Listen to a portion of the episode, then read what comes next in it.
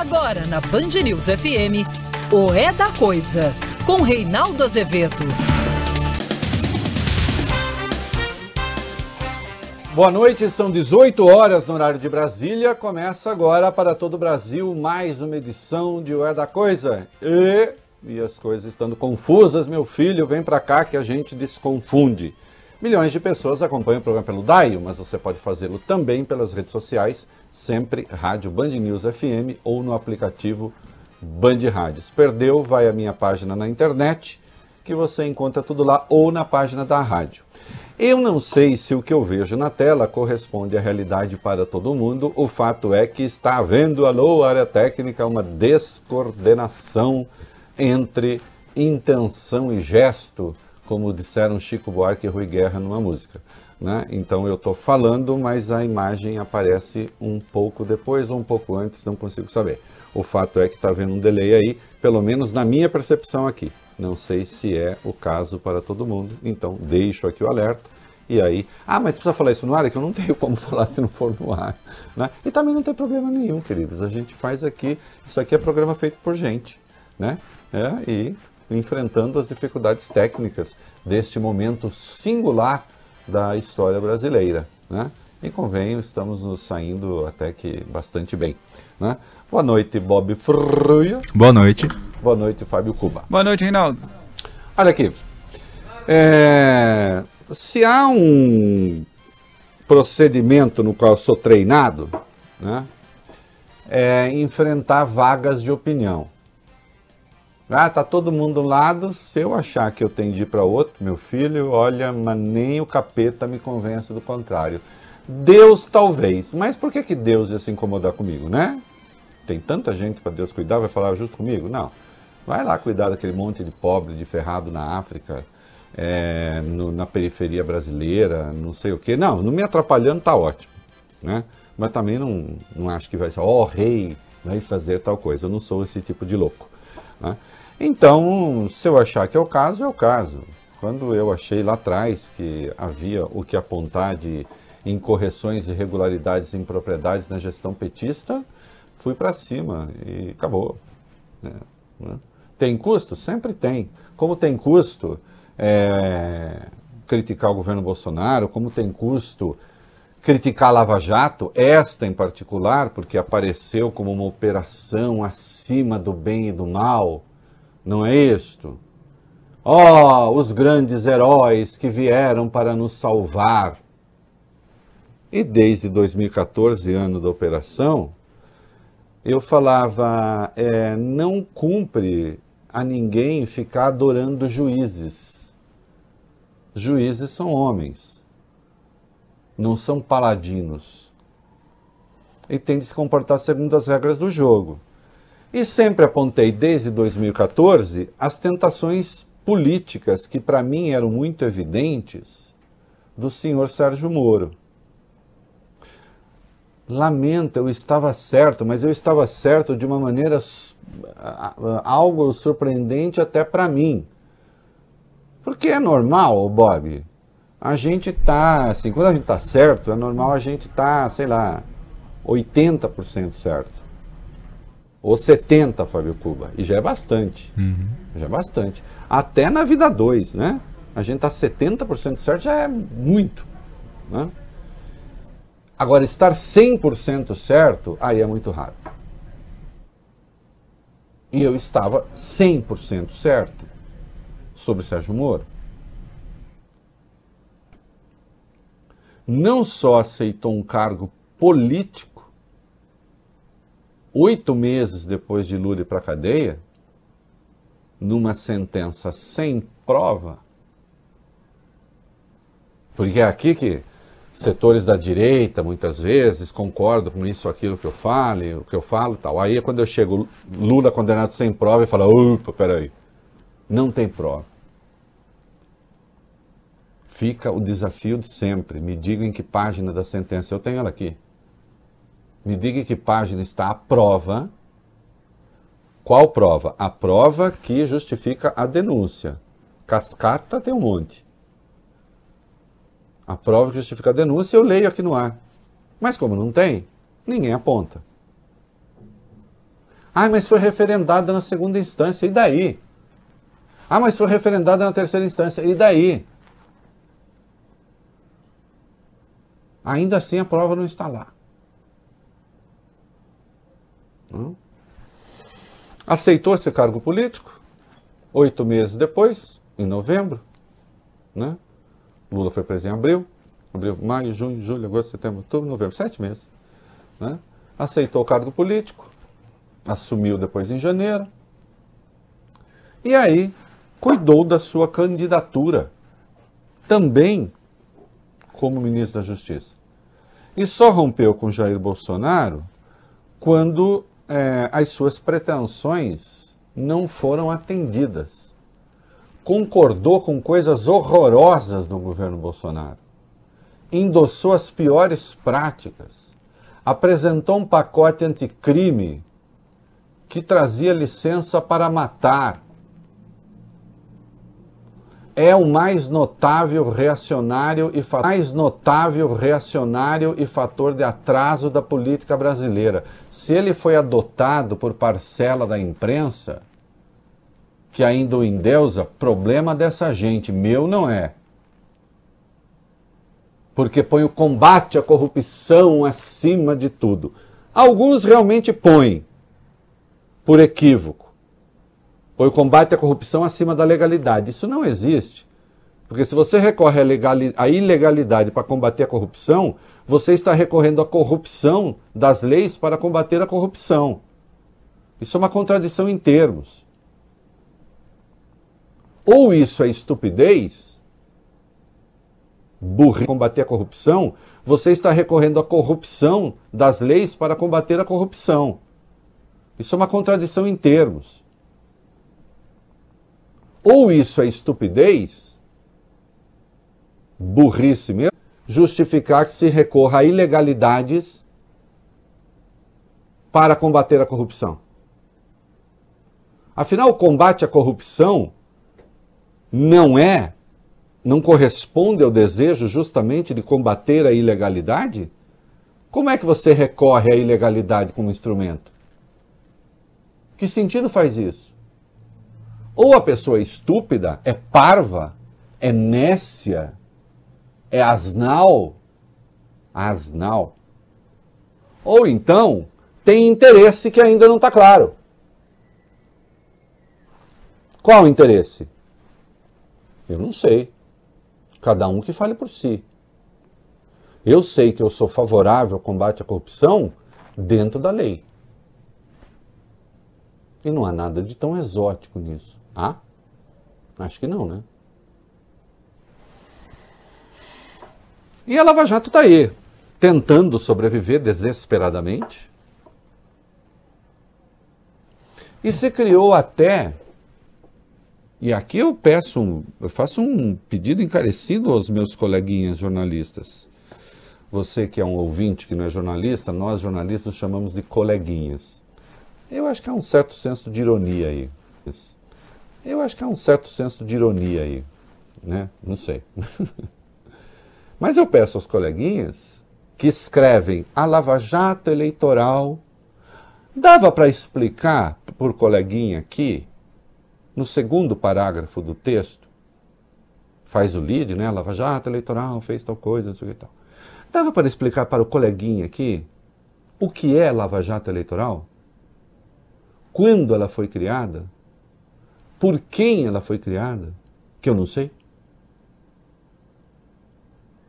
Quem compõe a Lava Jato eleitoral? Isso é uma grife? Isso é um apelido? Isso é uma palavra é, é, é uma senha? O que, que, que é Lava Jato Eleitoral? Que eu não tenho ideia. Quem criou? Quem inventou? E agora, hoje, no jornal está lá, porque com a decisão do Toffoli correta de impedir a invasão do gabinete do José Serra, é preciso rediscutir a questão do foro. Claro que é. O Supremo tomou uma decisão errada. Eu fiquei sozinho na defesa dessa questão. Ah, então o foro é só crime cometido no curso do mandato, senão vai lá para a primeira instância. Ok, só que isso tem algumas consequências. Nós temos 17 mil juízes no Brasil, de primeira e segunda instância. Temos 13 mil procuradores. Estou falando de 30 mil pessoas. Estou falando de 30 mil pessoas. Digamos, presta atenção aqui no tio. Digamos que 10%, aqui, digamos, melhor, digamos que 90% dessas 30 mil pessoas sejam compostas de varões e varoas de Plutarco. Eu adoro esse feminino, varoa. Né? Tem o varão e a varoa os varões e as varoas de Plutarco, as pessoas retas, incorruptíveis, que não fazem nada de errado, Fábio Cuba, Bob Furuia, que só atuam. De... Mas se houver 10% fazendo caca, são 3 mil pessoas. Hum, eu vou ser mais modesto. Digamos que haja 1% desses 30 mil. Um, eu tenho 300 pessoas desses 30 mil. Um, eu tenho 300 pessoas entre pedir ação e despachar ação, né, que o Ministério Público pede e o juiz autoriza. Eu tenho 300 pessoas entre pedir e autorizar que podem mandar qualquer um invadir qualquer gabinete do Congresso Nacional sob o pretexto de combater a corrupção. Eu posso transformar o Congresso na geni do Brasil. Mas atenção, a decisão tomada pelo Supremo como está autoriza que se faça isso no gabinete de ministro do Supremo. Se tiver louco bastante para isso. Vai lá e inventa um crime é, para algum ministro anterior à sua condição de ministro, ou que não tem a ver com o exercício do cargo, eu posso mandar um mandado de busca e apreensão num gabinete.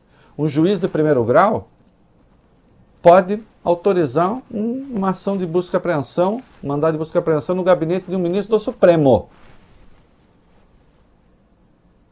Ou no gabinete do presidente da República.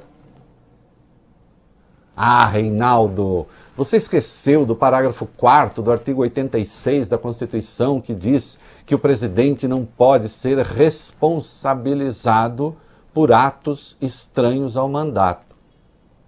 Não, eu não esqueci. Lá está escrito responsabilizado, não está escrito investigado. E jurisprudência do Supremo diz que investigado o presidente pode ser sim por atos estranhos ao mandato, não pode ser responsabilizado. A hora da denúncia não pode fazer. O Michel Temer já foi. Por autorização, aliás, com autorização do Roberto Barroso. Se eu faço uma votação sobre foro especial que permite esse tipo de aberração, essa votação está errada. Mas há um erro mais grave aí o foro especial está na Constituição. Só poderia ser mudado por emenda. O Supremo mudou isso por maioria, não foi, não foi por unanimidade, por maioria, numa simples questão de ordem. E gerou essa aberração que aí está agora. A Lava Jato desesperada, porque está vendo o seu, a sua verdade vir à tona desesperadamente tentando voltar ao noticiário com, com a colaboração de gente na imprensa que aceita ser mera porta-voz de procurador e delegado. E aí então se criam esses atos mirabolantes de invasão do Congresso, no caso do Senado. Já aconteceu no ano passado, como eu disse, no gabinete do, do, do senador Bezerra Coelho e do seu filho. Ele, senador, o, o filho deputado. Eu fui contra lá, fui contra agora. E a última da Lava Jato é usar aí alguns porta-vozes informais para dizer que se houver compartilhamento de tudo que tem na força-tarefa com a Procuradoria, a Procuradoria teria acesso a quase 18 mil pessoas investigadas e a mais de 20 mil empresas investigadas. Mas espera aí, quer dizer que a Lava Jato investigou quase 18 mil pessoas e mais de 20 mil empresas? Uou! Com autorização judicial? Três juízes? De Curitiba, um de São Paulo e outro do Rio? Autorizaram essa quantidade de investigação? A informação, então, é que a Lava Jato investigou 18 mil pessoas e mais de 20 mil empresas. Mas então a gente está diante de um descalabro absoluto.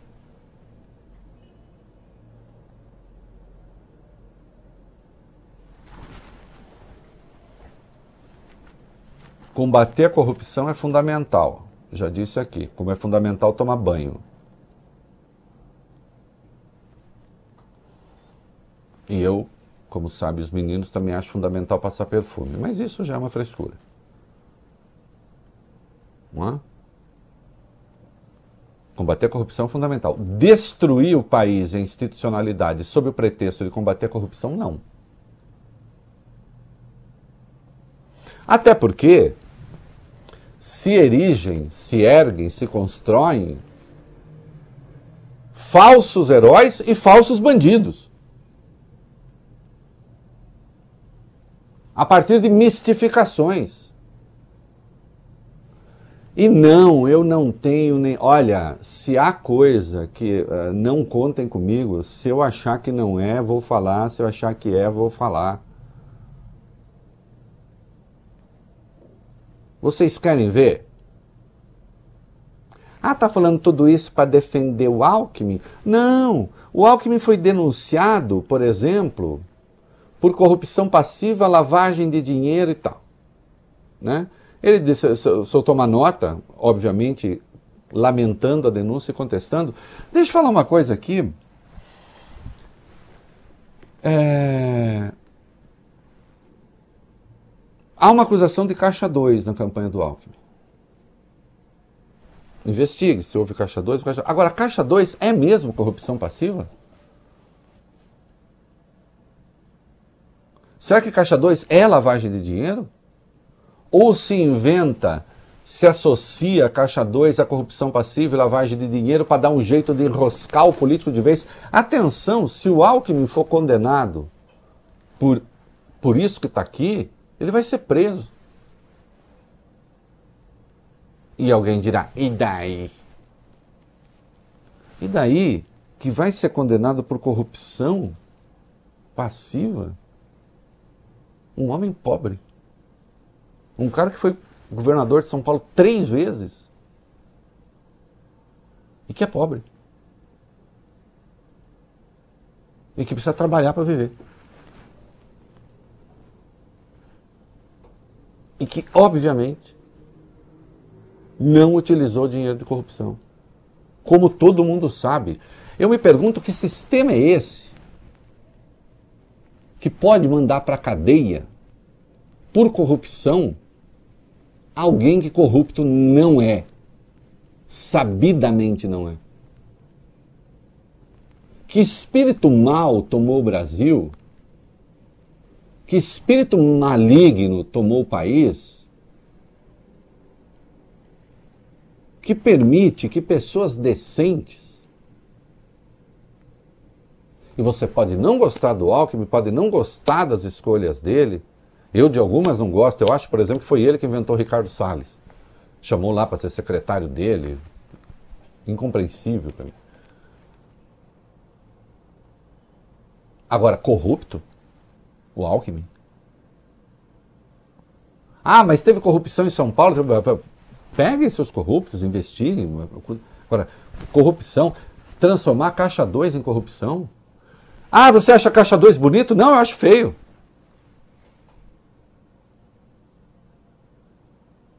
Mas há uma diferença entre dar um pisão no pé de alguém e enfiar uma faca na barriga. Não, tira a imagem da faca, porque essa no Brasil ela ficou amaldiçoada. É, há uma diferença entre dar o pisão no pé de alguém e meter o cotovelo no nariz.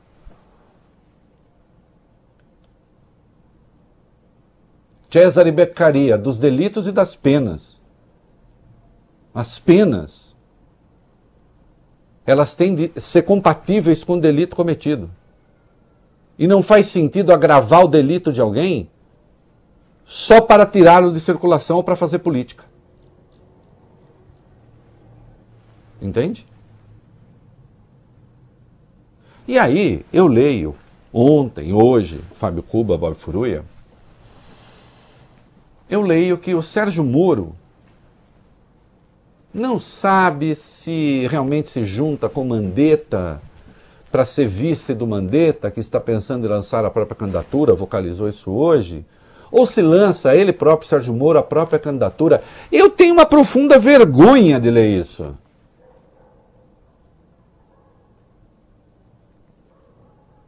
Era desde o início e desde sempre eu estava 100% certo. Não 80, não 70, não 60, 100% certo. Uma ação de natureza política e que política continua. E que agora usa alguns nomes, alguns medalhões da política, para tentar mostrar a sua necessidade. E não por acaso isso tudo se dá às vésperas, esse recrudescimento, de o Supremo decidir a anulação ou não da condenação do Lula.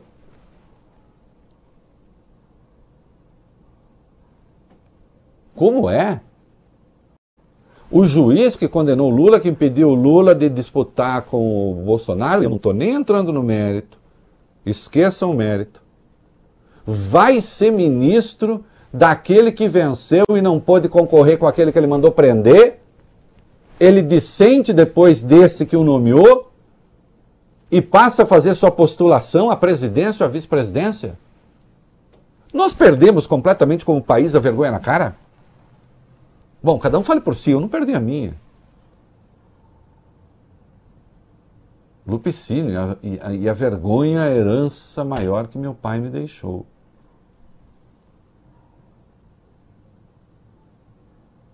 Queridos, se alguém tem interesses objetivos, ou se alguém tem contas a pagar a Lava Jato por serviços prestados, que preste os seus serviços, não é o meu caso. E se alguém é imbecil bastante para achar que a institucionalidade pode ir para o lixo sob o pretexto de combater a corrupção, boa viagem. Uma hora a corda que você agora ajuda a puxar no pescoço alheio vai parar no seu pescoço. E só aí então você entende o peso e a importância da institucionalidade. Né? Comigo vai ser na base da lei. E se há erro na decisão sobre o fórum, que se reveja.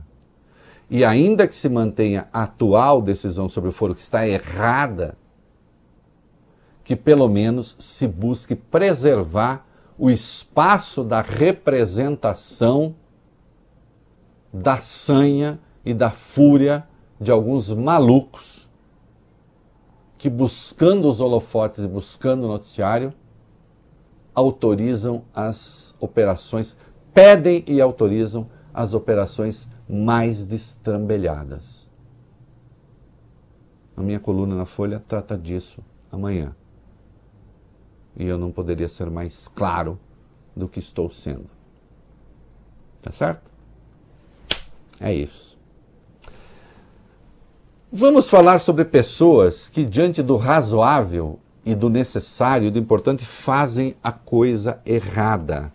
O Bob Furuia. Quer dizer que o Pazuello foi avisado do risco que a pandemia representaria e ele deu de ombros, ou melhor, é, para ficar no caso, né, ou como se diz, em caso, deu de barriga. Fala. Vamos lá, Reinaldo. Item 4. O Jornal Estado de São Paulo teve acesso à ata de uma reunião do Ministério da Saúde do dia 25 de maio. Nela, a equipe técnica da pasta teria destacado ao ministro interino Eduardo Pazuello a importância do isolamento social. Segundo os servidores, sem intervenção, ou seja, sem as medidas de isolamento, esgotamos as UTIs e os picos vão aumentar descontroladamente, levando insegurança à população. Nesse cenário, a crise do coronavírus e a crise econômica poderiam durar até dois anos, segundo os técnicos. Isso significa, Reinaldo, que o ministro Pazuello sabe, pelo menos desde maio, que o isolamento social é sim o melhor caminho, tanto para a saúde como para a economia. Não só sabia que era o melhor caminho, como sabia que a crise poderia se prolongar e nós estamos já aí já há muitas semanas com os mortos, com a média de mortes acima de mil, o que é um absurdo. Agora, querem ver? Tem uma advertência, Fábio Cuba, da Fiocruz muito grave. Vamos lá. Dados da Fiocruz indicam que as internações de pacientes com insuficiência respiratória grave voltaram a subir de forma preocupante em estados que vinham registrando queda nos indicadores. Isso ocorre principalmente no Amapá, no Maranhão, no Ceará e no Rio de Janeiro.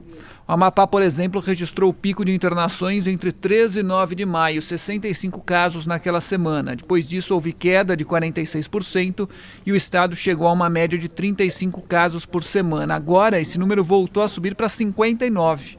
A Fiocruz teme que essa mudança na curva possa representar uma espécie de segunda onda da doença. De acordo com os pesquisadores, ela pode ter sido causada pela retomada econômica equivocada ou pela interiorização dos casos, ou até mesmo pelas duas coisas combinadas. Nesse particular, o comportamento no Brasil está sendo muito parecido com o comportamento nos Estados Unidos. Lá, tardaram para começar a a prevenção aqui começou um pouco antes em relação ao número de casos, mas também lá se promoveu a abertura quando não estava havendo queda, não substancial. Aqui se fez a mesma coisa. E, como aliás já se disse aqui, né? se tivesse feito o isolamento social correto, né, a, a economia voltaria ao normal antes. Esta ação errática de responsabilidade exclusiva do presidente da República, que criou essa demanda nacional, essa pressão, pode fazer a coisa se prolongar. Né? Temos o total de infectados aí, o balanço. Isso, Reinaldo. O coronavírus já atingiu pelo menos 1% da população total do Brasil. Passamos os 2 milhões e 200 mil casos e somos ao todo 211 milhões de brasileiros, de acordo com o IBGE. Só 15 países no mundo todo chegaram a esse nível de contaminação, entre eles os Estados Unidos. Lembrando que esse é o número oficial do Ministério da Saúde. Como a gente é um dos países que menos testa no mundo, esse número, na verdade, deve ser muito maior. É. Né? Estamos nos havendo com as nossas verdades. E aí, Fábio Cuba, já tomou a sua cloroquina preventiva ou não? Ainda não, Reinaldo. Não? É, é, é, até porque eu leio, né? Mais um estudo hum. mostra a ineficácia da hidroxicloroquina no tratamento da Covid-19. O uso da substância em pacientes com sintomas leves ou moderados da doença não promoveu melhoria na evolução clínica deles.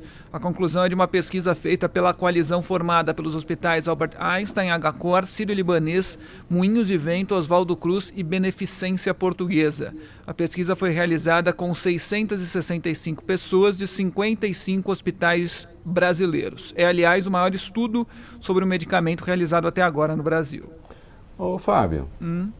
quem ou que julga ser ou julgam ser Albert Einstein, HCOR, Sírio-Libanês, Oswaldo Cruz, Beneficência Portuguesa. Quem essa gente pensa que é para dar aula de medicina para o nosso presidente? Hum? Só porque eles cuidam do Einstein, do HCOR, do Sírio-Libanês, do Oswaldo Cruz, da Beneficência Portuguesa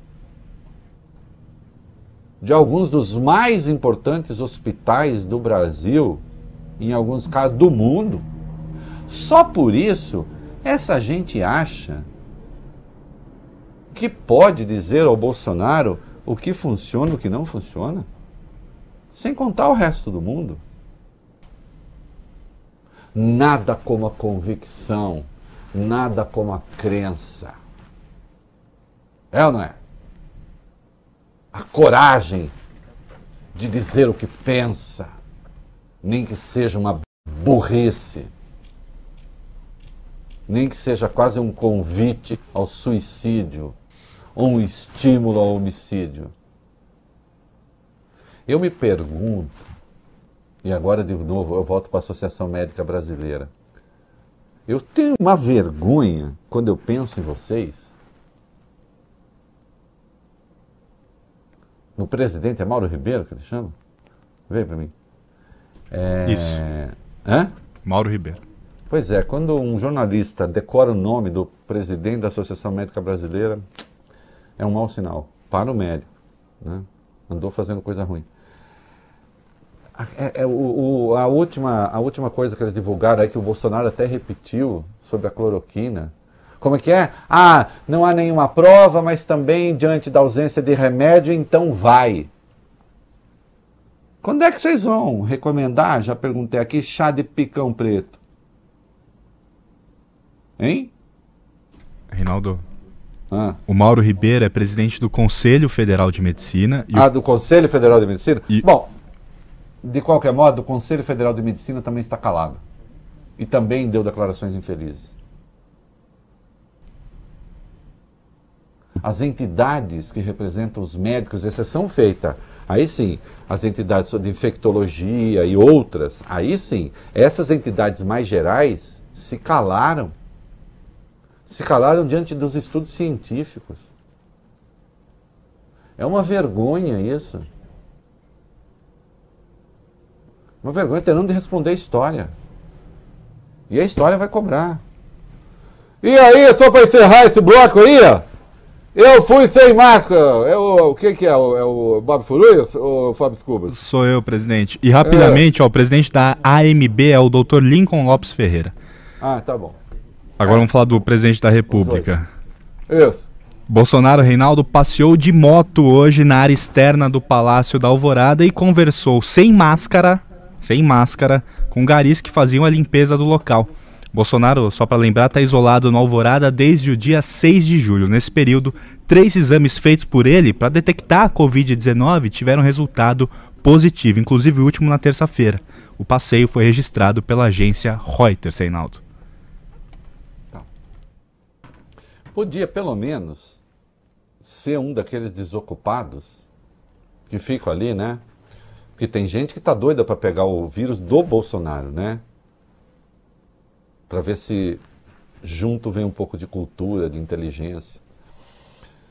É, mas não o Gari, né, coitado? Tá lá trabalhando.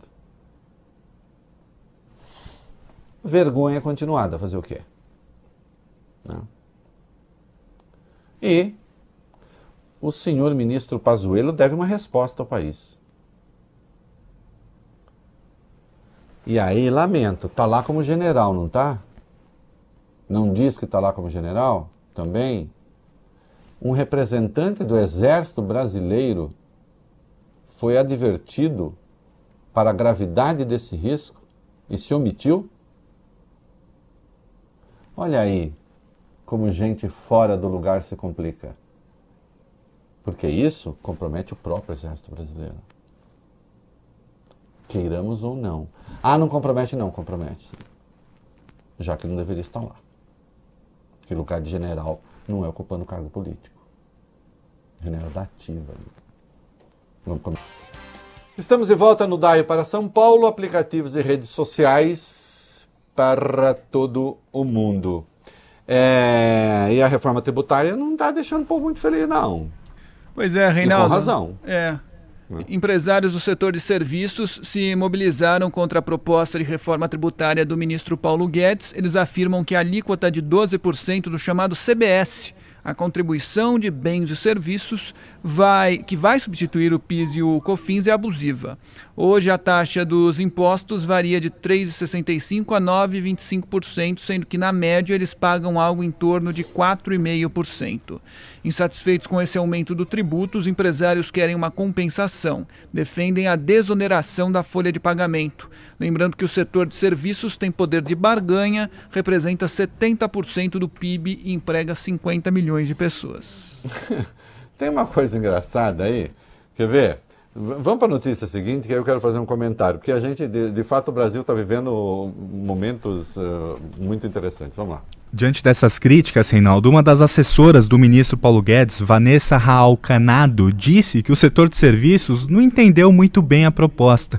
Em entrevista ao Estadão, ela afirmou que, na verdade, o setor de serviços será beneficiado com o projeto de criação do CBS. Indagada sobre a alta de 3,65% para 12% do imposto, ela disse que o brasileiro vai ganhar com transparência. Eu tenho quanto tempo, Fábio? Dois minutos. É, eu não entendi. Veja só. É... Número é número, assim. Né? É, a menos que você esteja lidando com o número errado, fica difícil. Porque há ah, efetivamente, eu tentei, eu conversei com algumas pessoas hoje, falando assim, escuta, tem alguma coisa que está nos escapando aqui? Não, é, tem um aumento efetivo de imposto. Mas se há um aumento efetivo de imposto, o que há de bom? Eu não entendi. Ah, não, ganha com a transparência. Transparência em quê? Ó, é o seguinte, eu vou cobrar mais de você, mas você vai ficar sabendo, tá? Ah, bom. Então tá. Não entendi. Quer dizer que todo o setor resolveu reagir contra uma coisa boa que o Guedes quer fazer para esse setor? Gente, não é razoável a justificativa.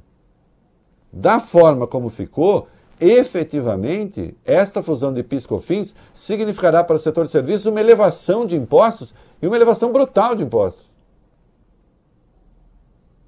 Agora, como isso é. Ah, não, você entendeu errado. O que foi que eu entendi errado? O que foi que todo o setor entendeu errado? Só se a turma que redigiu o troço é muito ruim, o que explicou é muito ruim. Não há o que entender errado, há o fato. Aí, enfim. Né? Dá tempo da gente falar da 11 ainda ou temos de voltar, Fábio? Tem 30 segundos. É, tá, não, tá bom, para dar uma informação vamos objetiva, lá, então. vamos lá. Aproximadamente 29 milhões de pessoas, 29 milhões e 400 mil pessoas, 43% dos domicílios brasileiros, ou melhor, pessoas não, domicílios, né? Receberam algum tipo de auxílio emergencial do governo relacionado à pandemia do coronavírus em junho. Reinaldo, quem informou foi o IBGE em sua segunda divulgação mensal da PNAD Covid. De acordo com o Instituto, foram 3 milhões de lares beneficiados a mais na comparação com o mês anterior, quando cerca de 38,7% do total de domicílios do país havia recorrido a algum tipo de auxílio do governo para enfrentar a crise causada pela pandemia. Sim, houve eh, uma fraude no meio e tal, mas atenção, num país em que 104,5 milhões de pessoas vivem em lares em que alguém recebeu alguma forma de benefício, desse benefício emergencial, dá conta de que este é um país pobre. Né? É um país rico, sim, com uma população pobre. E, claro, ricos, muito ricos também, como sabemos. É isso aí.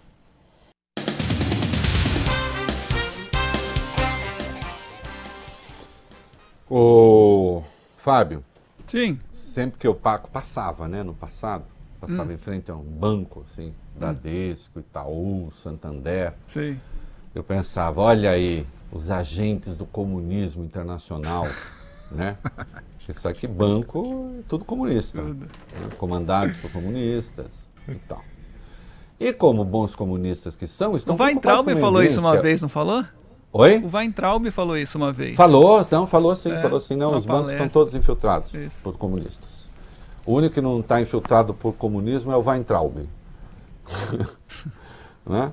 Então, você sabe que banqueiro é comunista, né? não é de hoje. Uhum. Né? E como comunistas que são, estão preocupados com o meio ambiente, que é uma outra coisa que os comunistas inventaram também. Né? Nossa, minha gama de cores está excelente hoje. Olha esse meu paletó português, um pouco escandaloso, mas com a gravata ficou muito bom. O pessoal elogiou ah, no, no, chat. Hum. Hum? O pessoal elogiou no chat. Ah, sim, é um paletó português que eu comprei contra a vontade de minha mulher. Disse, não, absurdo esse paletó e tal. As minhas filhas também reclamaram. Aí elas se distraíram vendo o negócio lá, eu enfiei no meio do pacote. E quando chegou aqui eu estava com ele. E é bonito. O uh, que, que nós temos aí? Os bancos agora tentando comunizar o Brasil. Vai. Vamos lá, Reinaldo. Os três maiores bancos privados do país, o Bradesco, o Itaú Unibanco e o Santander, lançaram um plano conjunto para promover o desenvolvimento sustentável da Amazônia. A proposta inclui 10 medidas, entre elas o estímulo às cadeias sustentáveis na região e a viabilização de investimentos em infraestrutura básica para o desenvolvimento social e ambiental da Amazônia. O cronograma prevê a implementação dos itens ainda neste ano. Com isso, Reinaldo, os bancos se juntam aos investidores internacionais, aos eurodeputados e a grandes empresas brasileiras que têm buscado uma solução para a questão ambiental no governo Bolsonaro. Os presidentes das três instituições, Bradesco, Itaú e Santander, se reuniram ontem com o vice-presidente Hamilton Mourão e alguns ministros do governo, entre eles Tereza Cristina da Agricultura e Ricardo Salles do Meio Ambiente. É, o Ricardo Salles tem que sair, inclusive do meio ambiente, é, porque senão não adianta, vai ser muito difícil. Agora, uma grande notícia é essa. Uma grande notícia. Né? Que os três principais bancos brasileiros, os três maiores bancos brasileiros, tenham se unido em defesa do meio ambiente. Isso dá conta, e nós temos falado isso desde 2018 aqui, desde que o Bolsonaro venceu a eleição, que veio com as propostas esdrúxulas de transformar o meio ambiente numa seção do Ministério da Agricultura. Lembra-se disso? Até isso teve. Né? É, e depois as políticas progressivas de ataque ao meio ambiente, desmantelamento da estrutura de, de fiscalização, né? do incentivo queira ou não, incentivo a queimada, queira ou não, incentivo a, invasão de terra indígena, queira ou não, incentivo ao garimpo ilegal, queira ou não, incentivo ao, aos madeireiros ilegais. Aí esses bancos estão dizendo: olha, ou nós fazemos alguma coisa, ou realmente o país vai se encalacrar. Os fundos de investimento já avisaram. Agora, não adianta também banco fazer declaração retórica. Olha, nós gostamos de árvore. Não é disso que se trata. Então, como é, o Fábio Cubas, hum. que os bancos podem ajudar? Vamos lá, Reinaldo. Estímulo às cadeiras sustentáveis na região. Cadeias, cadeias é, desculpe. Cadeias sustentáveis. Eu estava mexendo na minha aqui, complicou tudo. Estímulo às cadeias sustentáveis na região por meio de linhas de financiamento diferenciadas e ferramentas financeiras e não financeiras. A viabilização de investimentos em infraestrutura básica para o desenvolvimento social e ambiental da Amazônia. Fomento de um mercado de ativos e instrumentos financeiros Parceiros de lastro verde. Isso é muito importante, criar títulos que possam ser postos no mercado que tenham a ver com questões da região da Amazônia e ligados a produtos da Amazônia. Hum.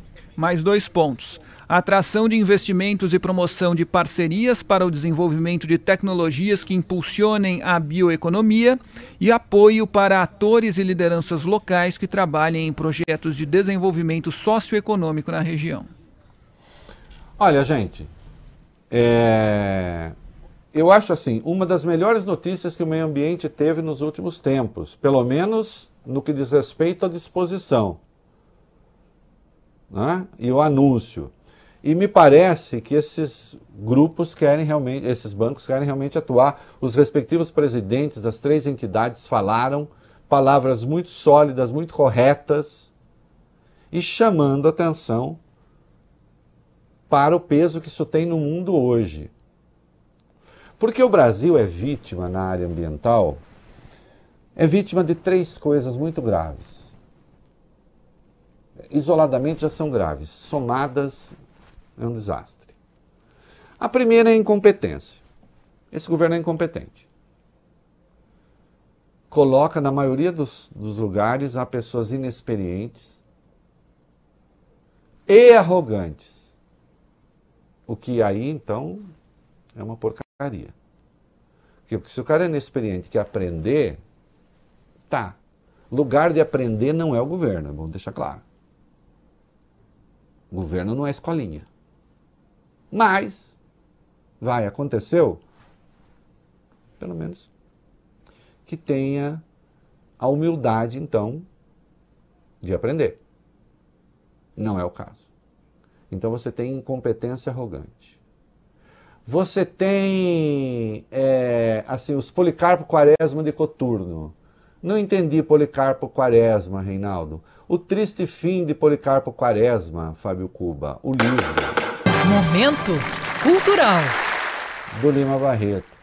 Policarpo Quaresma é um nacionalista caricato, coitado. Mas ele não era mal, ele só era bobo. Né? Que achava que o Floriano Peixoto, o Marechal de Ferro, ia ser o grande líder da volta nacionalista. Por exemplo, Policarpo Quaresma defendia que o Brasil voltasse a falar tupi, né? para se livrar da influência dos colonizadores. Era um nacionalista ferrenho. Vejam o livro, é divertido, é inteligente. Não é spoiler, porque não tem spoiler literatura. Coitado, ele não se dá bem, ele era meio bobo. Mas nós temos uns Policarpo Quaresma entre os militares, que é aquele negócio, Amazônia é nossa, todo mundo quer a Amazônia, estão querendo internacionalizar a Amazônia, as ONGs estrangeiras, a Amazônia, a Amazônia, a Amazônia. E com esse negócio de Amazônia, Amazônia, Amazônia, querendo internacionalizar a Amazônia, nada acontece, a não ser devastação. Botaram o general Milton Mourão para cuidar do tal do Conselho da Amazônia e não há nenhum dos governadores dos estados da Amazônia legal. É uma aberração. Por que, que os governadores que conhecem a região não estão lá? Não, não estão. Que sentido faz isso? Então, incompetência. Esse policarpo quaresmismo de, quaresmismo de Coturno, e sim a indigência ideológica, que confunde meio ambiente com esquerdismo, e a partir daí, em vez de dialogar com o agronegócio de ponta, o meio ambiente brasileiro passou a dialogar com madeireiro ilegal e com invasor de terra indígena. E deu nesta porcaria que deu. O Mourão rapidamente falou o quê? Vamos, vamos para a frase dele ali. Ele disse que é bacana, tá, tá feliz. Tá, um... Aspas para o vice-presidente depois daquele encontro de ontem com os presidentes dos bancos. Fizemos ver a eles que seria importante pensarem em formas de financiamento para projetos em bioeconomia com juros melhores. Eles não colocaram questão de perda de investimento. Agora, o que é claro hoje é que com a agenda ambiental, todas as empresas têm uma preocupação sobre onde estão colocando seus recursos e onde estão investindo. E o que a gente vê é que a Amazônia pode ser uma solução em termos de empresas que têm atividades poluentes. Pois é, né, o general? Então. Para começo de conversa, convença o seu presidente a botar para fora o ministro da Economia, da, da do, do, Meio Ambiente. Ah, da Economia também, mas isso não é o caso agora. É, queimada no Pantanal, cresceu. Hum rapidamente. Cresceu, Reinaldo. A Amazônia não é o único problema no Brasil, portanto, nos primeiros seis meses de 2020, as queimadas no Pantanal bateram recorde, segundo dados do INPE. Entre janeiro e junho, o Pantanal teve 2.534 focos de incêndio, um aumento de 158% em relação ao mesmo período de 2019. É isso, tá, entende? Fala, fala, fala, mas precisa ter resultado efetivo. A, a, a, a ministra Tereza Cristina da Agricultura disse: ninguém está aqui para desmatar, queremos seguir a lei. Não adianta mais retórica. O problema agora é desmontar o que foi, ou remontar o que foi desmontado, e, sobretudo, des, desarmar os espíritos. Em um ano e meio, esse governo armou os espíritos com tocha e motosserra. Queimado e derrubado de mato, ilegal. E aqueles que estavam fazendo isso estavam se sentindo abrigados pelo discurso oficial. Como diria a grande filósofa Dilma Schopenhauer Rousseff, depois que a pasta sai do tubinho, ela disse de um jeito mais atrapalhado, é muito difícil botar de volta. Não é isso? Vamos comercial. Errei sim, manchei o teu nome, mas foste tu mesmo culpado. Deixavas-me em casa, me trocando pela orgia, faltando sempre com a sua companhia. É, não chega a ser tão amoroso assim, né? Não chega a ser uma Dalva de Oliveira cantando Erivelto Martins. Mas o nosso desembargador que fala francês para brasileiros, que os franceses não entenderiam, é, resolveu pedir desculpas. Hum. Isso, Reinaldo. O desembargador Eduardo Siqueira, do Tribunal de Justiça de São Paulo. Siqueirinha. Isso, Siqueirinha, o que fala francês. Se disse arrependido e pediu desculpas ao guarda municipal Cícero non, Hilário. je ne regrette rien. Non, je ne regrette rien. não, eu não me arrependo de nada. Seja corajoso em francês. Hein? Como Edith Piaf. Desculpe, Fábio Cuba, eu tive um acesso. Vamos lá, Reinaldo. Por meio de nota, o desembargador afirmou que se exaltou desmedidamente, razão pela qual vem a público pedir desculpas. O texto segue, aspas para o desembargador.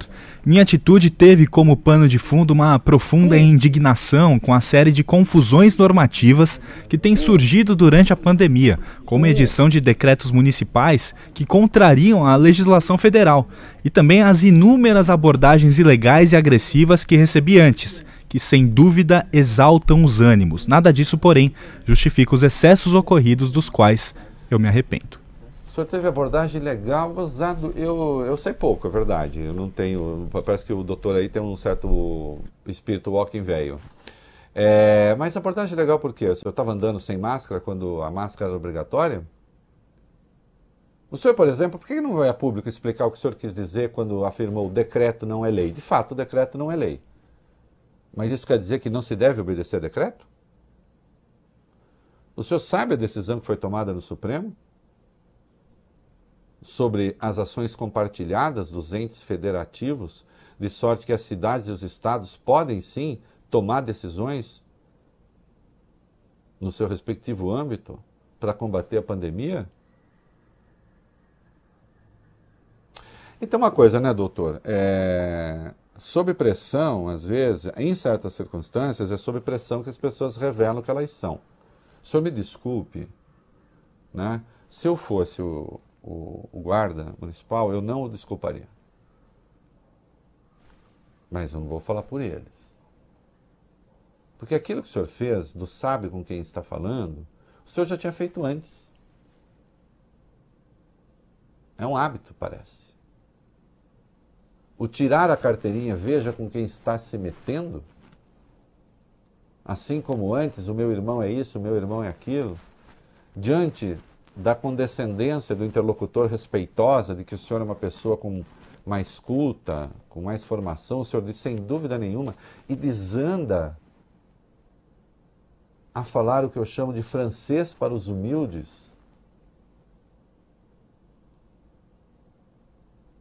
O senhor poderia falar javanês, daria na mesma. Aliás, o seu francês tem um certo sotaque javanês. Né? Ah, ó, eu como representante do povo não desculpo. Olha, 27 anos hoje da chacina da Candelária, um dos eventos que marcam a brutalidade né, é, contra os pobres brasileiros, um crime já com a chancela ou a marca é, da milícia, né? Um jovem de 11 anos, uma criança de 11 anos, uma criança de 13 anos, duas crianças de 14 anos, dois jovens de 17 anos, um de 18, um de 19, oito jovens assassinados. É... E na prática, até hoje, ninguém pagou pelo crime. Hum? Há ainda recursos em curso, outros que já foram beneficiados por isso, por aquilo. Na prática, pela gravidade da, do ato, ninguém pagou. Fica uma mancha na, na história brasileira. E como nós estamos vendo, né? É, talvez a, a época, né? Houve sim, as pessoas se escandalizaram, o meu temor é que hoje em dia se escandalizassem menos. O meu temor é que hoje em dia muitos perguntassem, mas eles estavam fazendo o que de errado? É bom a gente pensar neste Brasil que faz isso e ainda faz isso. É... Bom, a filha do caiu a ficha da filha do general, é isso? Isso, Reinaldo. Isabela Oacé de Moraes é, Braga Neto, filha do ministro da Casa Civil, general Walter Braga Neto, desistiu de ocupar uma vaga na Agência Nacional de Saúde Suplementar. O nome dela já tinha sido aprovado pela Casa Civil, comandada pelo pai, mas faltava ainda uma análise interna da própria ANS. A desistência foi comunicada pelo diretor de desenvolvimento setorial da agência, Rodrigo Rodrigues de Aguiar. Ele afirmou em nota que a candidata desistiu do processo, embora tenha atendido todos os requisitos para o cargo. No texto, Rodrigo Rodrigues acrescentou que o processo para a ocupação do cargo gerou repercussões distorcidas e ilações. Ele reiterou ainda que o processo seletivo foi conduzido no âmbito da ANS sem sofrer ingerências externas. O Rodrigo Rodrigues, Rodrigo Rodrigues, você não conhece a lei, acho, né? Uh, Rodrigo Rodrigues, essa, sonância no seu nome, né? É, requer que você busque também uma certa sonância com as leis. O Rodrigo Rodrigues, vá ver o que diz a súmula 13 do Supremo, a nomeação de cônjuge, companheiro ou parente em linha reta, colateral ou por afinidade até o terceiro grau, inclusive da autoridade nomeante ou do servidor da mesma pessoa jurídica investida no cargo de... caracteriza nepotismo. A menos que a Isabela fosse política, com carreira própria. Aí poderia, não é o caso. Ah, não, ela tem a competência para o cargo. Ela é cuidar da área de contratos, ela é formada em comunicação social. que, que tem a ver? Uma coisa com outra. Isso nem deveria ter começado. Nem deveria ter começado. Né? Mas, enfim. Olha, hoje tem gente, se vocês estiverem ouvindo um helicóptero, eu moro perto de um hospital e de vez em quando as Sim. pessoas chegam de helicóptero. Uhum. É, a Biaquices, deputada Biaquices, puxa vida, tão reacionária, tão, tão autoritária, tão apegada às piores teses do bolsonarismo, mas assim, não tem nada de ruim que o Bolsonaro tenha pensado que a Bia Kicis não tenha incentivado e piorado. Né? Mas ela está hoje, Fábio Cuba, como num poema do Augusto dos Anjos, declamando. Momento cultural. O beijo, amigo, é a véspera do escarro. Por que eu estou falando isso? Vamos lá. Porque, Reinaldo, a deputada Bia Kicis do PSL do Distrito Federal não é mais vice-líder do governo no Congresso Nacional. O presidente Jair Bolsonaro tirou ela do cargo ontem à noite em edição extra do Diário Oficial da União. O texto não explica o motivo da saída. Nos bastidores, não, porém... Texto, viu, Bob? Um texto seco, assim, uma coisa seca, acabou. Tipo, uhum. não quero mais você aqui. Show! Show, show! Ah. Nos bastidores, porém, Reinaldo, a história é que Bolsonaro teria ficado irritado com ela por causa da votação do Fundeb. Bia Kicis foi um dos sete parlamentares que votaram contra o texto, todos esses parlamentares ultragovernistas. Outro motivo para a dispensa seria uma aproximação de Bolsonaro com o Centrão. O cargo de vice-líder deve ser dado a um deputado do grupo. É, votaram Márcio Labre do, do, Rio de Janeiro, Luiz Felipe de Bragança. O Luiz Felipe está dizendo não, que ele votou sim numa votação e não em outra. Ou não em outra e sim em outra. Tá. É, o Júnior Amaral, Felipe Barros, Cristoneto, além, claro, da Bia Kisses, todos do PSL, mas o Paulo Martins, do PSC. O negócio é o seguinte: o Bolsonaro percebeu que ele tem agora em mãos o auxílio emergencial. Esse auxílio emergencial fez com que a popularidade dele melhorasse um pouquinho entre os mais pobres. Caiu na classe média, mas melhorou um pouco entre os mais pobres. Ele parou de atacar o Supremo. Coincidiu com esse negócio de parar de atacar o Supremo, parar de atacar o Congresso depois que o Fabrício foi preso, né, que ele parou, mais o negócio do auxílio emergencial, a popularidade dele melhorou um pouquinho. Ele viu que no ritmo que ele ia, aconselhado por gente como Bia Kicis, ele ia cair. E aí, no caso do Fundeb, o governo inicialmente falou: vamos votar contra o Fundeb. Aliás, o, o Paulo Guedes ficou contra até o fim. Só que no meio do caminho eles viram que iam perder. E eles disseram: não, então vamos votar a favor. Tanto é que o Dudu, é, é, o chamado na, na, na, na, imprensa, né? Na imprensa não, na rede, na rede brincam, chamam ele Dudu Bananinha. Né? O Eduardo Bolsonaro votou a favor, a Carla Zambelli votou a favor. Mas essa turma não, essa turma falando, não, tem Fundeb não. O negócio é o seguinte, essa turma é o seguinte, quando o Bolsonaro defende golpe, eles apoiam o Bolsonaro. Quando o Bolsonaro defende uma proposta boa, que é a do Fundeb, passou a defender, que ia perder, aí não. Então é o seguinte, eles apoiam Bolsonaro tudo que não presta. Quando tem uma coisa que presta, que ele afinal de contas adotou um bom projeto, quando viu que ia perder, aí eles não apoiam. Aí o Bolsonaro botou lá para fora. Né? Essa senhora tão notável, que ganhou a especial projeção depois que a Joyce Hasselman caiu em desgraça. Ela ali mostrando que ela era a mais fiel de todos os bolsonaristas. Essa mulher chegou a pedir o impeachment do Celso de Mello. Né? Quando o Celso de Mello é, defendeu que a lei da homofobia, que a lei do racismo punisse a homofobia enquanto não se tenha uma lei da homofobia. Né? Aí, meu filho, dizer o quê?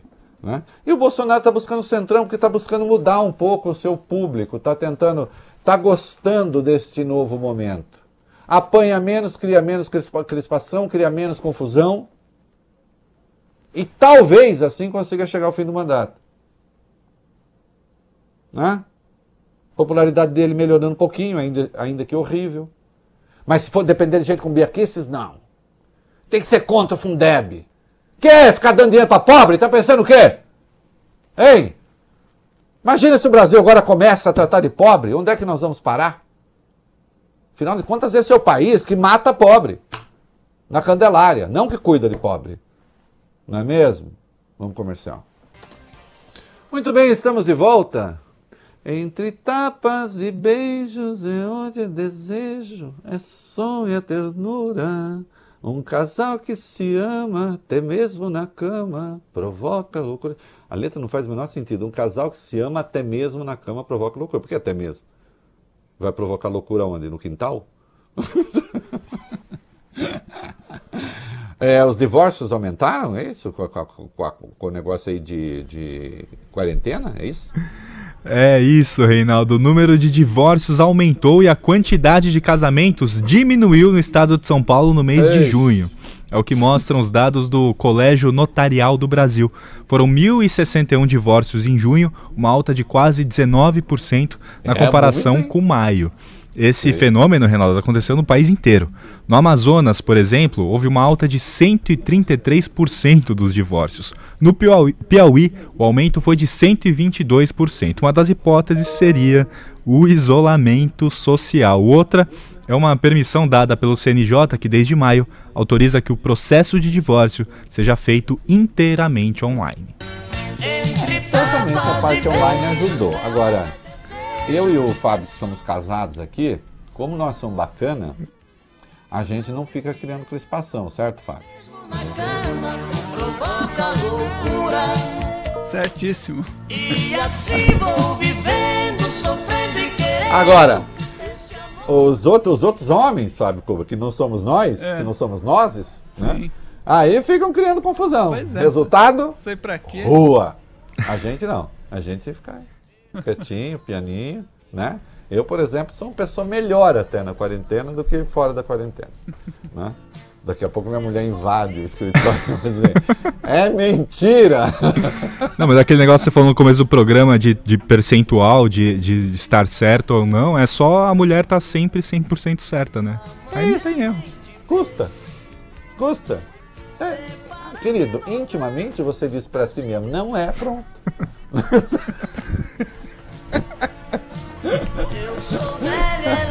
faz o seguinte: manda uma mensagem pro seu melhor amigo, como eu faço pro Bob, e falo: olha, acabei de dizer que tá certo, mas tá errado, mas que fica entre nós. Pronto, tá bom, fácil. Mentira. É... Tem mais alguma coisa de São Paulo ainda? Vamos voltar, vamos voltar. Olha, é, o, estamos de volta agora com a rede reunida. A Fiocruz tem uma advertência importante que diz respeito ao nosso querido Rio de Janeiro. Ai, que vontade de ir pro Rio, ai, que vontade de passear, que vontade de andar. Ah, aquela coisa linda, não tem nada mais lindo do que o avião chegando no Rio de Janeiro. Tom Jobim, quando fez a música, sabia muito bem. Ah, o que, que tem? A Fiocruz prevê até 3 mil novas mortes no estado do Rio de Janeiro por Covid-19, Reinaldo, se as aulas nas escolas forem retomadas a partir de agosto. O estudo traça um panorama em todo o país do impacto da volta às aulas em uma população de mais de 9 milhões de pessoas do grupo de risco que convivem na mesma casa com crianças e adolescentes em idade escolar. 600 mil pessoas só no Rio de Janeiro. A estimativa leva em consideração idosos com mais de 60 anos, pessoas com diabetes, problemas no coração, no pulmão, que convivem na mesma casa, repito, com ao menos uma pessoa com idade entre 3 e 17 anos. Pois é, isso é muito grave e isso remete sempre àquela discussão muito torta que se fez no Brasil sobre grupos de risco. Lembra-se disso? Ah, vamos fazer isolamento vertical. Acontece que se você for levar a sério essa história de isolamento vertical, isolar os idosos, isolar os cardíacos, isolar os diabéticos, isolar, isolar as pessoas que têm comorbidades, você isola todo mundo. Você talvez isolasse mais gente ainda. Né? Infelizmente, agora, como foi tudo feito meio a uma troca, né? começamos bem nos estados e depois a saída não foi muito boa não, porque aí se misturou com as pressões do Bolsonaro e deu tudo errado. É isso aí, amanhã estaremos de volta. Se tiver um minutinho ainda, vamos lá, entre tapas e beijos. É, não se divorcia, não, meu filho. Segura a onda aí. Espera pelo menos acabar a pandemia, depois você vê, para não tomar decisão precipitada. Beijo, tchau. E assim vou vivendo, sofrendo e querendo este amor doentio. Mas se falto pra ela, meu mundo sem ela também é vazio. Você ouviu o É da Coisa na Band News FM.